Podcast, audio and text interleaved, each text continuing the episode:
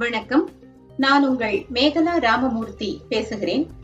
நான் கற்றறிந்த இந்திய மற்றும் உலக அறிஞர்களை என்னுடைய பார்வையில் அறிவோம் அறிஞர்களை என்ற நிகழ்ச்சியாக அமெரிக்க தமிழ் வானொலி நேயர்களோடு பகிர்ந்து கொள்கிறேன். அற வாழ்வை போற்றிய அறிஞர் மு. வரதராசனார். கல்லூரிகளிலும் பல்கலைக்கழகங்களிலும் பேராசிரியர்களாக பணியாற்றிச் சென்றிருப்போர் எத்தனையோ பேர். அவர்கள் அனைவரையும் அவர்களுடைய மாணவர்கள் நினைவில் வைத்து போற்றுகின்றார்களா என்றால் இல்லை என்றுதான் சொல்ல வேண்டும். அவர்களில் மிகச் சிலரையே மாணவர் உலகம் என்றும் நன்றியோடு போற்றுகின்றது நினைந்து மகிழ்கின்றது. அத்தகையோரில் ஒருவர்தாம் மூவா என்றழைக்கப்படும் மு. வரதராசனார். ஆயிரத்து தொள்ளாயிரத்து பனிரெண்டாம் ஆண்டு ஏப்ரல் திங்கள் இருபத்தி ஐந்தாம் நாள் வடார்காடு மாவட்டத்தில் உள்ள திருப்பத்தூரில் முனிசாமி அம்மாக்கண்ணு இணையருக்கு மகனாய் பிறந்தார் மூவா. திருவேங்கடம் என்று ஏழு மலையானின் பெயரும் வரதராசன் என்று அவருடைய பாட்டனாரின் பெயரும் அவருக்கு சூட்டப்பட்டன. வீட்டிலே திருவேங்கடமாகவும் வெளி உலகுக்கு வரதராசனாகவும் திகழ்ந்தார் அவர். திருப்பத்தூர் நகராட்சி பள்ளியிலும் உயர்நிலைப் பள்ளியிலும் முறையே தொடக்க கல்வியும் உயர்நிலைக் கல்வியும் பெற்றார்.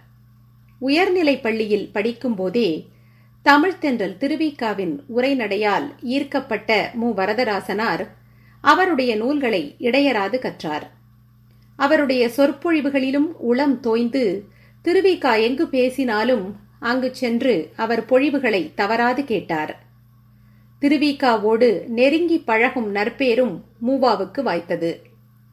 மூவாவுடனான தம் நட்பை பற்றி திருவிக்காவும் மிகவும் உயர்வாக தம்முடைய வாழ்க்கை குறிப்புகளில் சுட்டியுள்ளார். ஆயிரத்து தொள்ளாயிரத்து இருபத்தி எட்டாம் ஆண்டு தம் பதினாறாவது அகவையில் பள்ளி இறுதித் தேர்வில் வெற்றி பெற்ற மூவா அதனைத் தொடர்ந்து திருப்பத்தூர் வட்டாட்சியர் அலுவலகத்தில் எழுத்தராக சில காலம் பணியாற்றினார். அங்கே கடுமையாக உழைத்ததனால் அவருடைய உடல் நலம் குன்றியது.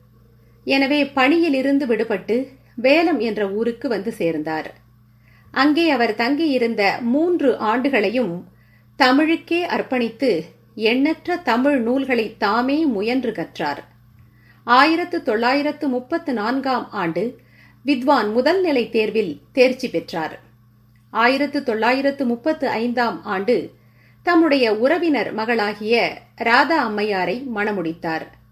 திருமணத்தன்று கூட ஆடம்பர உடை உடுத்தவில்லை மூவா. மாமனார் மாப்பிள்ளைக்கு உடை தைக்க என்று கொடுத்த ஐம்பது ரூபாயில் முப்பது ரூபாய்க்கு கதராடை வாங்கிக் கொண்டு மீதி இருபது ரூபாயை மாமனாரிடமே திருப்பிக் கொடுத்து விட்டார். காரணம் உடுக்கவும் உண்ணவும் வழியின்றி எத்தனையோ ஏழை மக்கள் இம்மண்ணில் வாடி இருக்கையில் பட்டாடை முதலிய பகட்டை நாடுவதை அந்த நற்பண்பாளரின் மனம் விரும்பவில்லை. மாமனார் வீட்டில் எவ்வளவு சுரண்டலாம் என்பதிலேயே குறியாக இருக்கும் இன்றைய மணமகன்கள் எளிமைக்கும் மாமனார் செல்வத்தை நயவாத பெருந்தன்மைக்கும் மூவாவிடம் பாடம் பயில வேண்டும். இல்லறத்தில் நுழைந்ததனால் கல்வியை கைவிடவில்லை மூவா. மணமுடித்த கையோடு வித்வான் இறுதித் தேர்வில் மாநிலத்திலேயே முதல் மாணாக்கராய் தேர்ச்சி பெற்று திருப்பனந்தாள் காசி மடம் வழங்கிய தமிழ் முதன்மைக்கான ஆயிரம் ரூபாய் பரிசை பெற்றார். ஆயிரத்து தொள்ளாயிரத்து முப்பத்து நான்கு முதல் முப்பத்து ஒன்பது வரை திருப்பத்தூர் பள்ளியில் தமிழாசிரியராக பணியாற்றினார். ஆயிரத்து தொள்ளாயிரத்து முப்பத்து ஒன்பதில் பிஓஎல் தேர்ச்சி பெற்றார். அதே ஆண்டில் சென்னை பச்சையப்பன் கல்லூரியில் துணை விரிவுரையாளராக டியூட்டர் பணியில் சேர்ந்தார். அடுத்த ஆண்டு அவருக்கு கீழ்த்திசை மொழிகளின் விரிவுரையாளர். லெக்சரர் இன் ஓரியண்டல் லாங்குவேஜஸ் எனும் பொறுப்பு அக்கல்லூரியில் வழங்கப்பட்டது. ஆயிரத்து தொள்ளாயிரத்து நாற்பத்து நான்கில் தமிழ் வினைச்சொற்களின் தோற்றமும் வளர்ச்சியும் origin and development of verbs in Tamil என்ற தலைப்பில் ஆராய்ந்து எம்ஓஎல் பட்டம் பெற்றார். ஆயிரத்து தொள்ளாயிரத்து நாற்பத்து ஐந்தாம் ஆண்டு பச்சையப்பன் கல்லூரியின் தமிழ்துறை தலைவராக உயர்ந்தார். ஆயிரத்து தொள்ளாயிரத்து நாற்பத்தி எட்டாம் ஆண்டு பழந்தமிழ் இலக்கியத்தில் இயற்கை the treatment of nature in Sangam literature என்பதை ஆய்ந்து சென்னை பல்கலைக்கழகத்தில் முனைவர் பட்டம் பெற்றார் மூவா. இதில் குறிப்பிடத்தக்க செய்தி சென்னை பல்கலைக்கழகத்தின் வழியாக முதன் முதலில் தமிழ் துறையில் முனைவர் பட்டம் பெற்ற பெருமைக்கு உரியவர் மு. வரதராசனாரே என்பதுதான். பச்சையப்பன் கல்லூரியில் அவர் பணியாற்றிக் கொண்டிருந்த போது பிஓஎல் வகுப்பு மாணவர்களுக்கு மொழியியல் பாடமாக இருந்தது. ஆனால் அதனை கற்பிப்பதற்கு உரிய நூல்கள் தமிழில் இல்லை. எனவே மொழியியல் கற்பிக்க வேண்டியிருந்த மூவாவே மொழியியல் நூலை எழுதும் கடமையையும் மேற்கொண்டார். கற்பிக்கும் பாடத்தை நூலாக்குவதும் நூலாக்கும் பாடத்தை கற்பிப்பதும் இரட்டை நன்மைகளாயின. அவ்வகையில் மூவாவுடைய மொழியியல் என்ற நூல் ஆயிரத்து தொள்ளாயிரத்து நாற்பத்தி ஏழிலும் மொழியியற் கட்டுரைகள் மற்றும் மொழி வரலாறு எனும் இரு நூல்களும் ஆயிரத்து தொள்ளாயிரத்து ஐம்பத்து நான்கிலும் வெளிவந்தன. இவ்வாறு மொழியியல் கலையை நாடெங்கும் முதலில் பரப்பிய நல்லறிஞர் மூவாவே ஆவார். ஆயிரத்து தொள்ளாயிரத்து அறுபத்து ஒன்று முதல் எழுபத்து ஒன்று வரை சென்னை பல்கலைக்கழகத்தின் தமிழ்துறை தலைவராக பணியாற்றிய மூவா எழுபத்து ஒன்றில் மதுரை பல்கலைக்கழக துணைவேந்தராக பொறுப்பேற்று எழுபத்து நான்கு வரை அங்கே சிறப்புற பணியாற்றினார். ஆயிரத்து தொள்ளாயிரத்து எழுபத்தி இரண்டாம் ஆண்டில் அமெரிக்காவின் ஊஸ்டர் கல்லூரி த காலேஜ் ஆஃப் ஊஸ்டர் அவருக்கு டீலிட் என்ற சிறப்பு பட்டத்தை நல்கி பெருமைப்படுத்தியது. அமெரிக்க பல்கலைக்கழகம் ஒன்றில் டீலிட் பட்டம் பெற்ற முதல் தமிழறிஞர் மூவாவே என்பது நாம் எண்ணி மகிழத்தக்கது. மூவாவின் தமிழ் உள்ளத்திலிருந்து முதலில் வெளிப்பட்ட இலக்கிய ஆய்வு நூல் தமிழ் நெஞ்சம் என்பதாகும். பண்டை தமிழ் புலவோரின் வாழ்வினை அவர்கள் பாடிய புறப்பாட்டுகளின் துணையோடு பல்வேறு கோணங்களில் ஆய்ந்திருக்கும் இந்நூல் சென்னை பல்கலைக்கழகத்தில் இரண்டு முறை பாடமாக வைக்கப்பட்டது. இரண்டாம் முறை பாடமாக வைக்கப்பட்ட போது கிட்டிய வருவாய் அனைத்தையும் ஷெனாய் நகரில் உள்ள திருவிக உயர்நிலைப் பள்ளிக்கு அள்ளி கொடுத்தது மூவாவின் தமிழ் நெஞ்சம். வரதராசனாரின் பழந்தமிழ் இலக்கிய ஆய்வுகள் பல்வேறு நூல்களாக தொடர்ந்து வெளிப்பட்டன. அவற்றுள் அழிநிலை பொறாது எனத் தொடங்கும் இருபத்தெட்டு அடி நீளமுள்ள அகநானூற்று பாடலை விளக்க எழுந்ததே நூற்று எழுபத்தி ஒன்பது பக்கங்கள் கொண்ட ஓவச் செய்தி என்ற அவருடைய நூல். கொங்குதேர் என்று தொடங்கும் குறுந்தொகை இரண்டாம் பாடலை விளக்க எழுந்ததே கொங்குதேர் வாழ்க்கை எனும் நூல். ஒரே ஒரு பாடலை விளக்க எழுந்த இவ்விரு நூல்களைப் போலவே ஒரே துறையால் அமைந்தது புலவர் கண்ணீர் என்ற நூல். ஒரே திணையை விளக்க வந்தது முல்லை திணை என்ற நூல். ஒரே பொருளால் அமைந்தது மணல் வீடு எனும் மற்றொரு நூல். இவ்வாறே நற்றிணை விருந்து குறுந்தொகை விருந்து மாதவி கண்ணகி இளங்கோவடிகள் திருவள்ளுவர் அல்லது வாழ்க்கை விளக்கம் குரல் காட்டும் காதலர் என்று எண்ணிறந்த இலக்கிய ஆராய்ச்சி நூல்களை எழுதி குவித்திருக்கிறார் வரதராசனார்.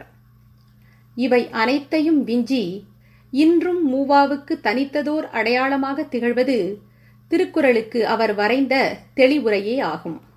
விற்பனையில் மிகப்பெரிய சாதனை படைத்த இந்நூல் பல போட்டிகளுக்கும் கையடக்க பரிசாக இன்றளவும் வழங்கப்பட்டு வருகின்றது. மனித வாழ்வில் மடல்கள் எனப்படும் கடிதங்களுக்கு முக்கிய பங்கு உண்டு. தொலைபேசிகளும் திறன்பேசிகளும் இல்லாத அக்காலத்தில் ஒருவரோடு ஒருவர் கருத்து பரிமாற்றம் செய்து கொள்ள கடிதங்களே தூதுவர்களாக செயல்பட்டன. ஆனால் பெரும்பாலோர் கடிதங்களை வெறும் குடும்பச் செய்திகளின் கொள்கலமாக ஆக்கிவிடுவார்கள். அப்படி இல்லாமல் அவற்றை உலகச் செய்திகளையும் உயர் விழுமியங்களையும் தாங்கியவையாக மாற்றிய பெருமைக்கு உரியோர் மிகச் சிலரே.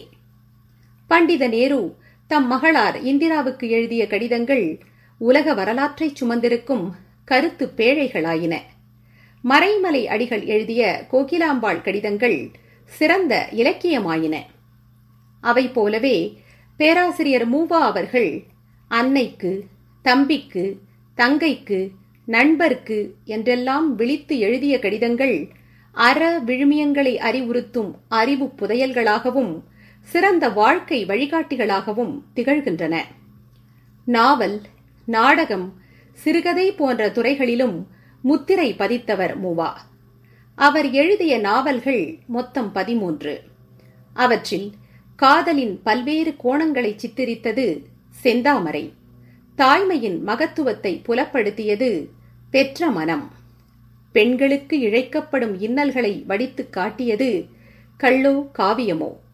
கலை மனத்தின் உணர்வுகளை உணர்த்தியது கரித்துண்டு. உணர்ச்சிக்கும் அறிவுக்கும் இடையே கிடந்து அல்லலுறும் இளைஞர்களின் போக்கை வெளிச்சமிட்டது அகல் விளக்கு. அரசு அலுவலகங்களில் நடைபெறும் முறைகேடுகளை தோலுரித்து காட்டியது கயமை. மலர்விழி அல்லி நெஞ்சில் ஒரு முள் போன்றவை குடும்ப உறவுகளில் ஏற்படும் சிக்கல்களை விவரித்தன. இவற்றில் கள்ளோ காவியமோ எனும் நாவல் புனைக்கதை உலகில் மூவாவுக்கு நல்ல புகழை ஈட்டித் தந்தது. அகல் விளக்கு நாவல் ஆயிரத்து தொள்ளாயிரத்து அறுபத்தி இரண்டில் சாகித்ய அகாதமியின் ஐயாயிரம் ரூபாய் பரிசினை வென்றது. மூவாவின் நாவல்களை படிக்க விரும்புவோர் முதலில் படிக்க வேண்டியது அகல் விளக்கு என்பார்கள். இவையல்லாமல் திருவள்ளுவர் அல்லது வாழ்க்கை விளக்கம் விடுதலையா மொழி நூல் ஆகிய மூன்று நூல்களும் தமிழ் வளர்ச்சிக் கழகத்தின் பரிசை பெற்றன. பெற்ற மனம் என்ற நாவல் அதே பெயரில் திரைப்படமாகவும் ஆயிரத்து தொள்ளாயிரத்து அறுபதில் வெளிவந்தது. வரதராசனாரின் நாவல்கள் நாவலுக்கான இலக்கணங்களை கொண்டிருக்கவில்லை. அவை கருத்துரை நாவல்களாக உள்ளன என்ற விமர்சனமும் சிலரால் வைக்கப்படுவதுண்டு. நாவலை நான் வெறும் பொழுதுபோக்குக்காக படைக்கவில்லை. இடையிடையே ஓரிரு நிகழ்வுகளை வாசகர்களை கவரும் நோக்கில் வைத்தாலும் வாழ்வியல் முன்னேற்ற கருத்துக்களையும் சமூக மேம்பாட்டு சிந்தனைகளையும் எடுத்துச் சொல்வதாகவும் அதே சமயத்தில் வெறும் நீதி போதனை நூலாக இல்லாத வகையிலும் நாவலை உருவாக்குவதே என் நோக்கம் என்று மூவாவே ஒரு நேர்காணலில் சொல்லியிருப்பது மேற்கண்ட விமர்சனத்துக்கான விடையாகவும் அமையக்கூடியது. படைப்பிலக்கியங்களை பொதுவாக கலைப்படைப்புகள் என்றும் ஆய்வு படைப்புகள் என்றும் இரண்டாக பிரிப்பர். கலை படைப்புகளில் உணர்ச்சிகள் முக்கியத்துவம் பெறும். ஆய்வு படைப்புகளில் நுண்ணிய அறிவு சிறப்பிடம் பெறும். படைப்பாளர்கள் ஆய்வாளர்களாக வெற்றி பெறுவது கடினம். ஆய்வாளர்கள் படைப்பாளர்களாவதும் அரிது. ஆனால் மூவா கலை கலை படைப்பாளராகவும் ஆய்வு படைப்பாளராகவும் திகழ்ந்த சாதனையாளர். ஆயிரத்து தொள்ளாயிரத்து அறுபத்தி ஏழாம் ஆண்டு நடுவன் அரசு மூவாவுக்கு பத்மஸ்ரீ பட்டம் வழங்கியது. ஆனால் அதற்கு இரண்டு ஆண்டுகளுக்கு முன்பு கட்டாய இந்திய எதிர்த்தோரை கொடுமைக்கு ஆளாக்கிய அவ்வரசிடமிருந்து அவ்வுயரிய பட்டம் பெற மூவா விரும்பாததால் பத்மஸ்ரீயை வேண்டாம் என துறந்தார். இச்செயல் அவருடைய மொழிப்பற்றுக்கு சிறந்த சான்றாகும். ஆயிரத்து தொள்ளாயிரத்து எழுபத்து நான்காம் ஆண்டு செப்டம்பர் இருபத்து ஐந்து அன்று மதுரை பல்கலைக்கழகத்தில் பட்டமளிப்பு விழா நடைபெற்றது. பல்கலைக்கழக துணைவேந்தரான மூவாவுக்கு அன்று எதிர்பாராத விதமாக நெஞ்சில் கடுமையான வலி ஏற்பட்டதால் பட்டமளிப்பு விழா உரையை கூட நின்று பேச இயலாமல் அமர்ந்தவாறே படித்தார். பின்னர் சென்னைக்கு வந்தவர் அங்கே தம் வீட்டில் நடக்கவும் இயலாமல் படுத்துவிட்டார். மருத்துவர்களாக பணிபுரிந்த அவருடைய புதல்வர்களும் அவர்பால் பேரன்பு கொண்டிருந்த மாணவர்களும் ஆங்கில மருத்துவ சிகிச்சை எடுத்துக்கொண்டால் உடல் நலம் பெறலாம். என்று அவரை எவ்வளவோ வற்புறுத்தியும் இளமை முதல் இயற்கை மருத்துவத்திலேயே நம்பிக்கையும் ஈடுபாடும் கொண்டிருந்த மூவா அதனை மறுத்துவிட்டார். ஓரிரு நாள்களில் அவர் உடல்நிலை மிகவும் மோசமடையவே அனைவரின் வற்புறுத்தலுக்காகவும் மருத்துவமனைக்கு சென்றார். அங்கே அவருக்கு பேஸ்மேக்கர் கருவி பொருத்தப்பட்டது. எனினும் அவர் உடல் இயல்பு நிலைக்கு திரும்பவில்லை. அக்டோபர் பத்து ஆயிரத்து தொள்ளாயிரத்து எழுபத்து நான்கில் அவர் நல்லுயிர் அமைதியுற்றது. அகல் விளக்காக தம் எளிய வாழ்வை தொடங்கிய மூவா தம் சீரிய உழைப்பாலும் கூறிய அறிவாலும் கலங்கரை விளக்காய் ஒளிர்ந்து தமிழறிஞர்கள் பலரையும் தமிழ் உலகுக்கு உருவாக்கித் தந்த தகைமையாளர். அற வாழ்வையும் நற்பண்பையும் தம்மிரு கண்களாகக் கொண்டு அளப்பரிய தமிழ் பணிகளை ஆற்றிச் சென்றிருக்கும் அத்தமிழ்ச் சான்றோரின் நூல்களைக் கற்று நாமும் பயன் கொள்ளுவோம். அமெரிக்க தமிழ் வானொலி நேயர்களே உங்களிடமிருந்து வணக்கம் கூறி விடைபெறுவது மேகலா ராமமூர்த்தி. இந்த நிகழ்ச்சி பற்றிய உங்கள் கருத்துக்களை American Tamil radio at Gmail dot com என்ற முகவரிக்கு மின்னஞ்சல் வழியாக தெரியப்படுத்துங்கள். நன்றி.